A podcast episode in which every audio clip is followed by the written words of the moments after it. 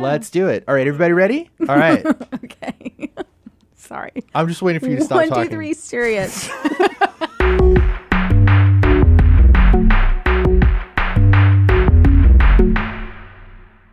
Hi, everyone. Welcome to Gadget Lab. I am Michael Calore, a senior editor here at Wired. I am here with Wired senior writer Lauren Goode Hello. and Wired senior writer Arielle Pardes. I'm back. Hello. back. How long has it been? It's been a couple episodes for sure. Yeah, a Oh, couple. a couple. it's been quite. It's been at least a couple of months, I think. And now I look forward to the tweets and the fan mail we'll inevitably get, where people will say, "I couldn't tell the difference between your voices." I love getting that feedback. Yes. I really do. Let's just intentionally confuse them. I never get that feedback. My voice is totally unique. It's a Highly lovely unique. I sound like absolutely nobody else. Well, Arielle, it's great to have you back on the show after what feels like a year of you not being here. Uh, later on, we're going to be joined by Wired senior writer uh, Lily Hay Newman, who is going to be bringing us up to speed on what is the haps with the security industry. Uh, but first, we're going to talk about a story that you wrote this week on Wired.com called Silicon Valley Ruined Workplace Culture. It's all about how the laid back atmosphere of startup offices has taken over other workplaces outside of the technology industry. You argue that this kind of low key environment has made it harder to separate work from our personal lives. Tell us more. Sure. So there was a time 10, maybe even 20 years ago when having perks like free food in the office or a nap room felt really novel and really uniquely tech. Like I remember uh, the first person I knew who worked for Google telling me about the perks that they received at the Google campus in New York and just feeling like wow, I cannot believe that an office could be like that. A place that's fun, a place where people are well fed, a place where you could get beer on tap and maybe even jump in a ball pit. Of course, this is kind of like a parody of what Silicon Valley is like. But um, this idea has really caught on and has spread not only around the tech industry, where now, you know, Google's culture is sort of this the, hallmark that's spread to many other companies, um, but it's also spreading much, much beyond the tech companies and much beyond California. Um, do you think this is a good thing? Uh, no, not necessarily. Uh, because part of the thing that you illustrate in the article pretty clearly is that these changes have really eroded the work life balance, and that's something that I am against. Yeah, I think a lot of critics of this type of work culture, which I very much associate with Silicon Valley, but maybe there's a better term for it, um, is not something that's actually in workers' best interest. So, offering someone free food or a chance to take a nap or even spend some of their time doing something that's not work related might seem on its face like something that is very much uh, for the workers' benefit. Unlimited vacation is another one of these examples where it seems um, like something that would only benefit the employees.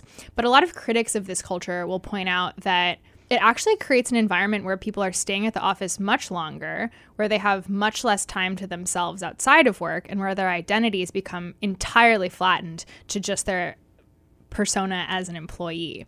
Um, so there is some hard data around this. Unlimited vacation is a great example where companies that have unlimited vacation policies have found that their employees actually take less time off. Um, but there's also some soft data where people who are working in these types of companies, especially who are coming from other industries, um, have noticed that it actually really just flattens your sense of who you are and what you can do outside of work. And I think that's bad.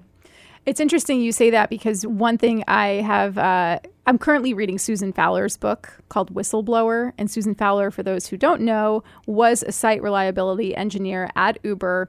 She had a pretty negative experience working at Uber, and after she left, wrote a blog post that, along with other news reports that were coming out around this time period, this was back in 2017, um, eventually led to Uber completely restructuring. Travis Kalanick, the CEO, was pushed out, right? So she was a very influential, you know, person in sort of the the changing tides of Uber. But one of the things that she talked about is when she first joined, walking around, and the person who's giving her the tour saying that the uh, engineers get dinner at night and you're thinking oh like especially if you're young you're not making that much money perhaps um, you're living in an expensive city and you're thinking great dinner but dinner was served late specifically to keep people waiting around and working late at night. So there's this um, this melding of our work and personal life that happens sometimes, and it's not just like a special occasion thing. Sometimes at these companies, the way that the incentives are set up or structured is so that you are always there, so that you never leave your desk, that you never leave the office, that you're working until nine o'clock at night.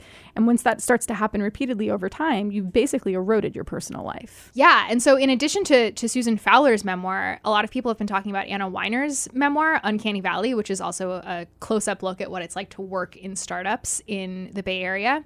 And there's this great chapter where she talks about how some of these policies that seem really generous actually work against employees. And one of the examples she gives is um, a company that has a name your own salary policy, which seems really nice, um, but actually led to a pay discrepancy between men and women engineers that was so big, some female engineers ended up having to get corrective uh, salary changes up to $40,000.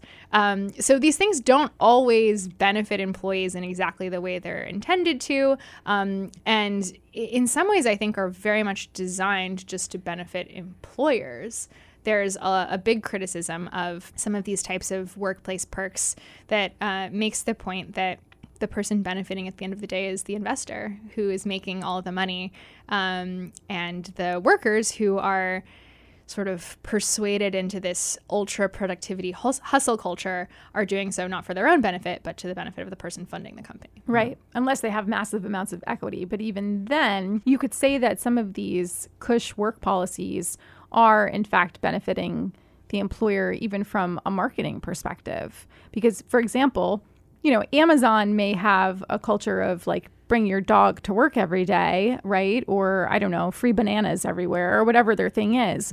But we know that like like some of these policies are like inherently classist because that's not the way that workers experience Amazon if they're working at the Amazon fulfillment centers. It's a vastly different experience from corporate than it is in, let's say, a warehouse, a fulfillment center, a data center, if you're a delivery driver, right? But the companies have the benefit of saying, look, we have foosball or, you know, flex, work from home. But that actually only applies to a certain category of employees in many cases. I'm more in favor of perks that uh, instead of the ones that keep you at the office, they make it easier for you to get there and easier for you to do your job. So, for example, like snacks are nice and everything, but for all the money that they spend on providing dinner to people, if they stay late or if they have an open vacation day policy, they should do things like provide free daycare for people who have children and they can bring their children to work and their children can hang out at daycare at work and then they pick them up and they drive them home.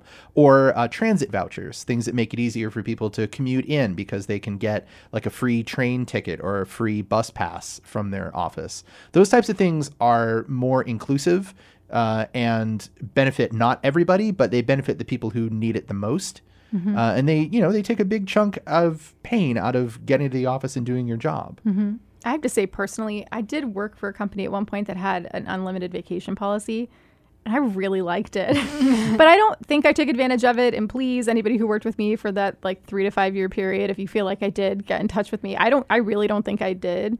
But there was something about knowing that I was sometimes working on really intense projects, and sometimes that required some nights and weekends, and sometimes these things would go in phases. Like, especially in our job, right? We know like when conference season is, or I would start a new video project and I knew that would take up the next eight weeks or whatever it might be, knowing that at the end of the tunnel, there was perhaps some time off waiting for me that I didn't have to like count the hours of the days and go, oh, could I take those full four or five days off? Just knowing it was sort of open. I, I mean, I felt like kind of liberated by it. And, and I imagine that people, to your point, Mike, who like, maybe have greater responsibilities or people who are raising families at home and are like, well, I've got to like work around a whole a whole variety of different schedules. Um, I would find that, I don't know, I found that to be very motivating. At the same time, I could also see how in extremely pressure filled environments, it's not necessarily managers who are pressuring you not to take time off, but it could be your peers. It yeah. could create a social structure where you are expected to just be there all the time because that's what quote unquote everyone else is doing. Yeah. Yeah. And to be sure, you know, not everything about these perks is bad. That would be painting with far too big a brush. I talked to some companies who are located outside of Silicon Valley and outside of the tech industry who are modernizing their workspaces sort of in the style of tech companies. One of them is uh, Cargill, which is a major food distributor. And um, they told me they've taken lots of trips to the Valley and have been very inspired by things like open offices and remote work plans. And I think that's great. Like, I don't think that, I don't think that necessarily means that they're, you know, an evil company now or that their workers are going to be overworked. I think it's fantastic that they're, you know, exploring things like video conferencing so that their workers can be at home some of the time. Um, I think where it gets tricky is uh, when the incentives for an employer sometimes overshadow the things that are actually good for an employee. Yeah, you know, and I think part of that is the technology that they use, which is a weird thing where Silicon Valley is influencing workplace culture even for remote workers and even for people who are taking time off. Because with the proliferation of tools like Slack and um, you know remote calling like 8x8 uh, and I forget what the Microsoft equivalent of that is. Oh, Skype. That's right, Skype. um, you know, there's this expectation that even when you're off, or even when you're off hours, if you work in an office that is you know like three hours offset from the main office or the other way around people can still reach you. Like my phone starts lighting up at six o'clock in the morning when my colleagues in New York show up to work and start asking me questions. And I'm like, it's six o'clock in the morning. So you sort of have to set a boundary in order to not be uh, sucked into this sort of cyclone of working all the time. Mm-hmm. And that's something that, you know, what hath technology wrought? Well, it's made us always on in both good ways and bad ways. And that's just like, it's absolutely terrible that, you know, my colleagues can slack me at nine o'clock on a Tuesday and then expect me to answer right away and not save it until Wednesday morning. Mm-hmm. I think that goes back to what Arielle said too about who's this really benefiting and oh right it's investors. I think that there in any organization and you could say like whether they're investors in a startup or they're the boss at a 100 person organization or whatever it might be um, there are different levels of stakeholders. And so sure if a stakeholder says i want to be up answering email at six o'clock in the morning and taking work calls at nine o'clock at night across different time zones if you're if you're like a big stakeholder that in some regards right i'm using that loosely like maybe that makes sense for that person, but you just can't expect everyone else is going to feel the same way. Yeah. All right. Well, Arielle, thanks for coming back on the show. It was great to have you. Thanks for having me. Everybody um, go read Arielle's story on wired.com because it's really good. It was the most popular story this week. it's still rocking and rolling. It is. Um, and we'll have you back very soon. I look forward to it. Great. Uh, we are going to take a quick break right now. And when we come back, we're going to talk about security with Lily Hay Newman. Da-da. Da-da. Da-da. Da-da. Da-da.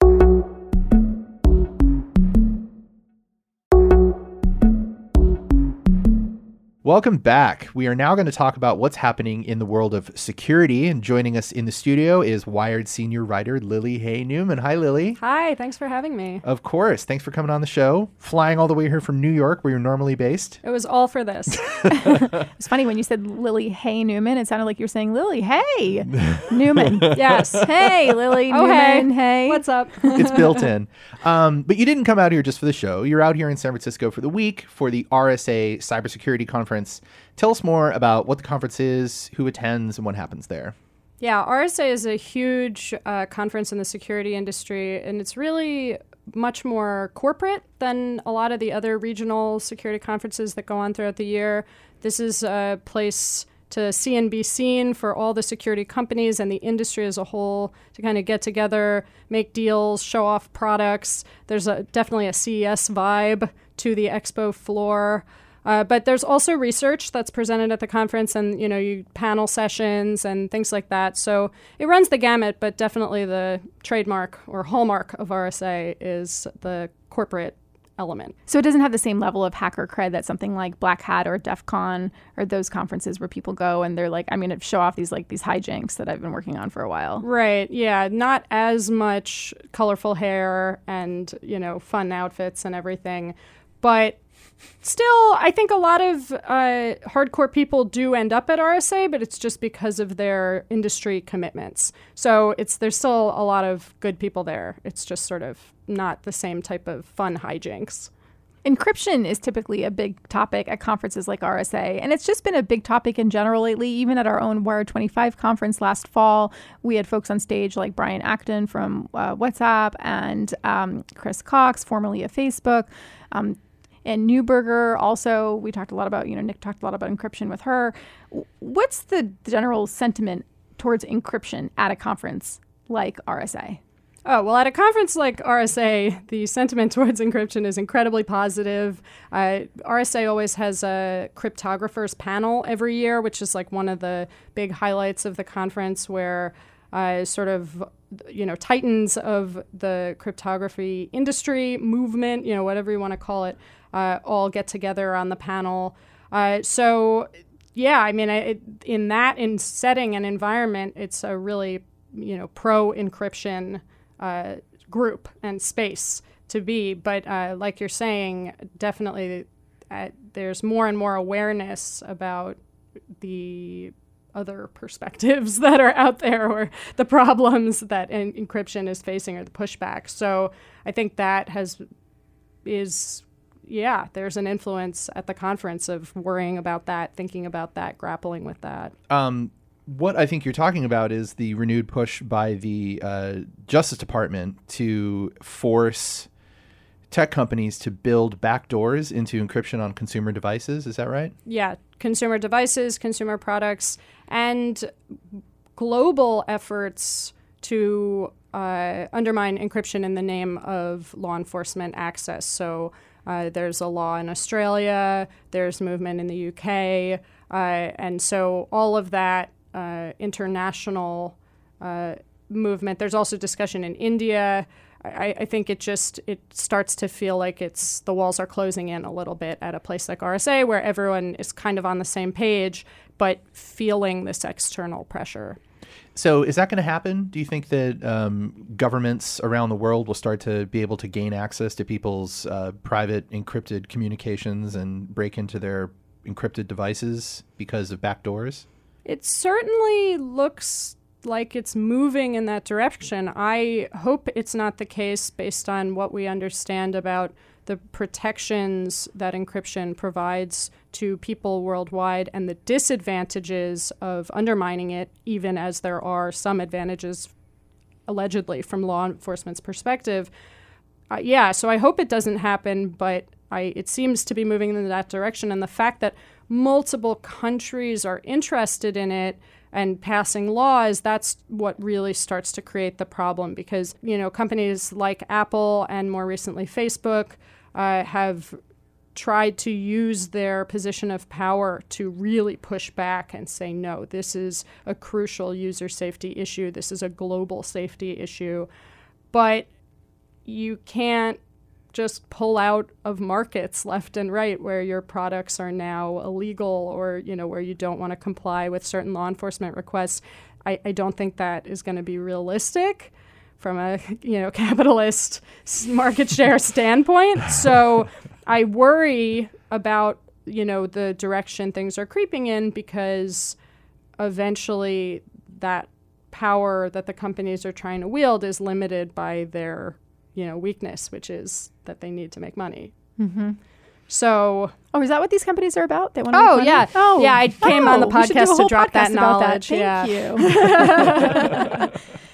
so, um, that's going to be a story I'm sure you and the other members of our Wired security reporting team will be covering um, really forever. Yeah. I hate to break it to you, Lily. And we're on it. It's not, we're, you're, you're on way it. ahead of you. but I wanted to ask you about another story that you wrote about this week about a hacker, a penetration a penetration hacker is that what it's penetration tester penetration tester okay um, sounds dirty it's not who sent his mom in on a special mission this is a fantastic story talk oh, about this. What what's this about? Yeah this is a really fun story. So Penetration testers are ethical hackers who get hired to try to either break into a physical space or break a product or you know look at your digital tech and find the weaknesses uh, but they're not doing it for bad reasons you're asking them to do it and paying them to do it so they can find the flaws before real bad guys do and give you a chance to fix them so this penetration tester Uh, his mother had been in food service for many decades and then sort of wanted to retire or move away from that. Uh, and became the chief financial officer of his uh, security firm, his penetration testing firm. Uh, and she was just loving what she was hearing. She was hearing, you know, all these stories from his colleagues, and I mean, had heard over the years about what he did. Uh, and she said, "I want to try to break into something. I want to, yeah, I want to get in on the action." Uh, and he wanted to be supportive of that and thought it was a cool idea. So she posed as a health inspector, a South Dakota state health inspector, and went and tried to break into a prison that they had a contract to pen test uh, to try to find weaknesses in the physical security and digital security of the prison. Uh, so it's illegal to impersonate a health inspector. Do not do this on your own. But in the context of you know a contractual agreement for pen testing, you know on the premises of the facility and whatever, it's fine. So she used all her past knowledge of food service to do like a full health inspection of the facility. Uh, she was swabbing, she was doing temperature checks, but she also just sort of said uh, hey, you know, uh, as an inspector, I also need to see everything because I need to check for mold. I'm going to check for humidity everywhere, you know, and uh, look for if there's food out or, you know, unsafe working conditions. So she got to go to the Network Operations Center where all the sort of uh, hive mind of all the computer defenses is located, and also the server room. Uh, and she was just deep into this. Meanwhile, And she's inserting USB sticks the Right. whole time. so meanwhile, she's not a technical hacker, right? Like the the whole point is that she had this idea of how she could uh, physically gain access to this space, but she wasn't going to be able to do the you know technical components of the hacking that you might do during a, a pen test. So they had given her these little USB sticks called rubber duckies that you can plug in and get a remote access out of that. It starts beaconing out to whatever you know computer it's been set up to talk to remotely over the internet. So uh, they had all these rubber duckies set up to you know beacon out or call out to her colleagues who were set up off the premises. Uh, and so she was giving them access into the prison's facilities uh, to be able to do the technical part while she was just going deeper and deeper and deeper. Um, and then, do we want to spoil the end? Uh, should we tell people to read your story? Okay, well, she got so deep, there's like a really exciting own at the end. Uh-huh. and uh, sadly, this woman whose name was Rita Strand, Yeah. she did pass away. yeah. Yeah, which is I'm not spoiling the end. The No, end that of was yeah. story. no, that's of course that's- not the exciting end. Yeah, That- this was in back part. in 26. She did this in 2015. You said, and or 2014. 2014. and then she Passed away sadly pass away in 2016. 2016. But it sounds like, I mean, sounds like Rita had some real talent for this sort of thing. Totally, and I think uh, from what I understand from her son, she definitely would have wanted to do other pen tests if she had been able to. Uh, and yeah, I think it, the story really illustrates how if you have a clipboard and some confidence, you can talk your way into a lot of stuff. And if uh, companies and uh, government institutions and you know organizations aren't thinking about that possibility, what hackers call social engineering, uh, for someone to just come in and say, "I have the authority to be here, uh, and I'm going to roam around," you're really screwed if you know and but you can totally understand how it happened. I mean the guards at the door they were trying to do their job. They were you know trying to uh, comply with w- what they thought was an authority figure from the state. So you know we understand how it happened but it's just a really fundamental weakness. Do you think it says anything perhaps about these guards? You know, I don't want to say they're biased, but how they perceived a woman approaching the prison saying, I need to inspect something versus perhaps a man? definitely possible. Um, there was an anecdote that I didn't put in the story uh, about how Rita uh, decided to call the Network Operations Center, which is NOC. It's usually called a NOC. She kept calling it a nuke. Like which also sounds like nuclear weapon, which is weird, but she, you know, meaning like N O O K or something. She kept saying, "Where's your nuke? Where's your nuke?" because she thought it would kind of play into this idea that she wasn't too savvy and she didn't know too much. She was just trying to do her job as a health inspector. So, definitely possible that she was sort of riding on all of that to, you know, uh, to subvert people's expectations. Uh, but I think uh, you know, unfortunately, security is still a male dominated industry, and most pen testers are men, uh, and they rock it out too and, you know, get in all sorts of places. So I think it's, uh, yeah, that type of thing is definitely a factor, but it also is just a blind spot we all have uh, when it comes to physical, you know, uh, in-person confrontation and sort of an, uh, you know a perceived authority and pushing back against that or asking more questions without seeming rude. Uh, yeah, it's something in that area. Well, that's fascinating, and I definitely encourage everybody to go read the story that you wrote about it on Wired.com, and also all of the coverage that you've been doing this week and in perpetuity Thanks. Of everybody trying to keep us safe and the people that they are fighting against. Yeah, stay safe out there, everyone. Lily, are you going to uh, join us for recommendations? Yes, I do have a recommendation. All right, hold that thought. We'll be back after a quick break.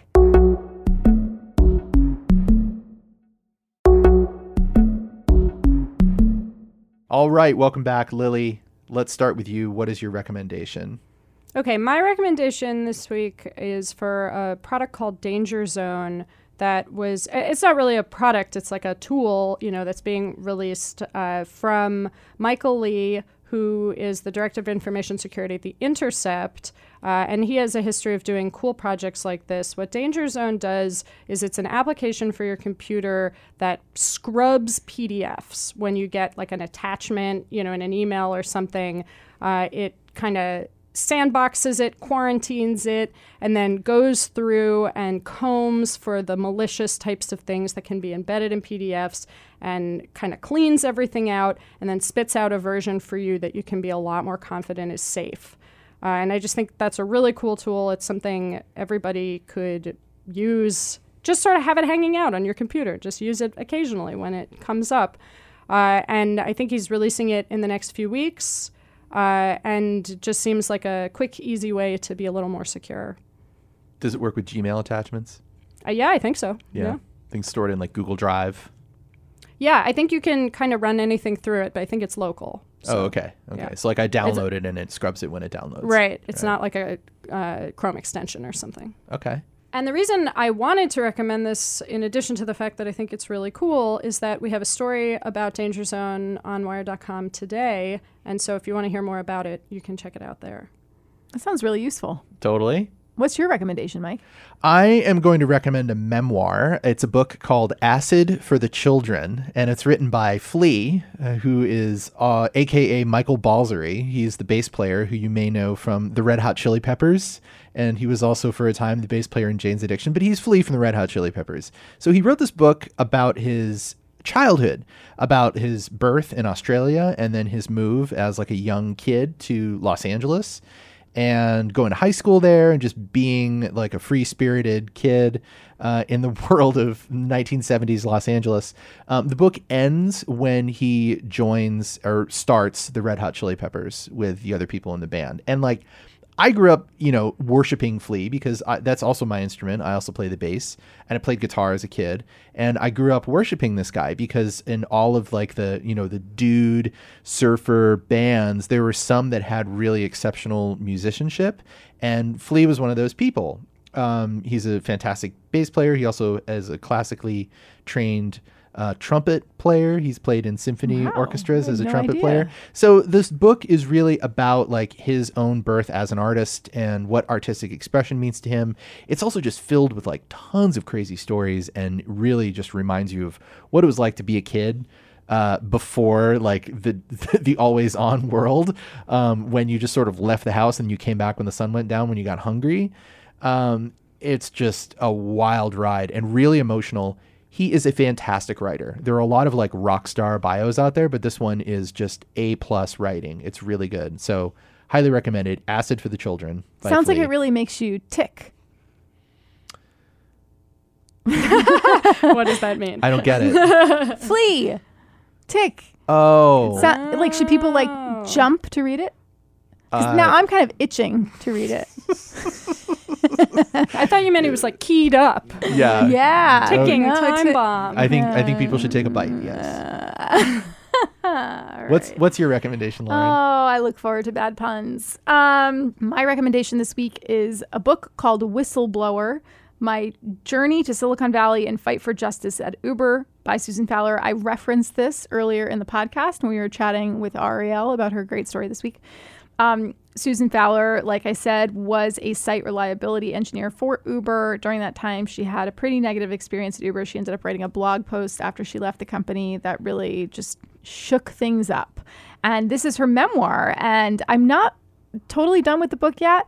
But what's interesting is that like the first six six chapters or so are really about her life pre Uber, which I found very interesting. I did had not known all that much about her before, and um, then she goes into her experience at Uber, and we sort of know what happens there. But there are just more details, I think, and it really underscores some of the cultural issues that exist not only at Uber but at Silicon in Silicon Valley uh, tech companies more broadly and uh, I think really sort of shows the importance of having people who are of strong character who are willing to stand up to some of the things they see going wrong at these companies and speak up about them. So I'm enjoying it so far. I happened to see Susan speak this week at a bookstore in Silicon Valley about the book. Um, and uh, yeah, I recommend reading it if you haven't gotten the chance to yet. Stephen Levy also wrote about it for Wired.com if you want to go read that. It sounds like a great follow up to uh, Super Pumped by Mike Isaac, which we talked about last year when that book came out about Uber and Travis Kalanick. Hmm We did. We had a we had Mike on the podcast, which was really fun. He came back to Wired for it. So this is like the other side of all the hijinks. yeah, uh, if not necessarily like an other side of it, but an, uh, she expounds upon her experience. You know, Yeah. she wrote this three thousand word blog post, and she said she she kind of realized that maybe that was leaving out some of her own personal experience um, at other places, for example, or her experience growing up that were very formative experiences in her life. And um, yeah, so anyway, recommend it. All right. Whistleblower. Whistleblower by Susan Fowler. Great recommendations, everybody. Uh, and that means that that's the end of our show. So thank you for being here, Lily. We really appreciate it. Yeah, thanks for having me. It was so much fun. So great to uh, have you on. Thanks to Arielle Pardes for being here for the first half of the show. And thank you all for listening. If you have any feedback, you can find all of us on Twitter. Just check the show notes. The show is produced by Boone Ashworth. Our consulting executive producer is Mr. Alex Kapelman. Goodbye, and we love you.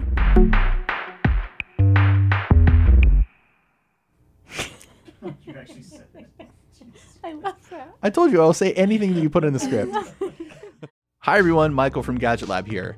I want to tell you about our friends over at the Big Take podcast from Bloomberg News. Each weekday, they bring you one important story from their global newsroom, like how AI will upend your life, or why China's targeting the US dollar, and maybe how Joe Biden plans to take on Donald Trump. Oh boy. Check out The Big Take, a daily podcast from Bloomberg, wherever you listen.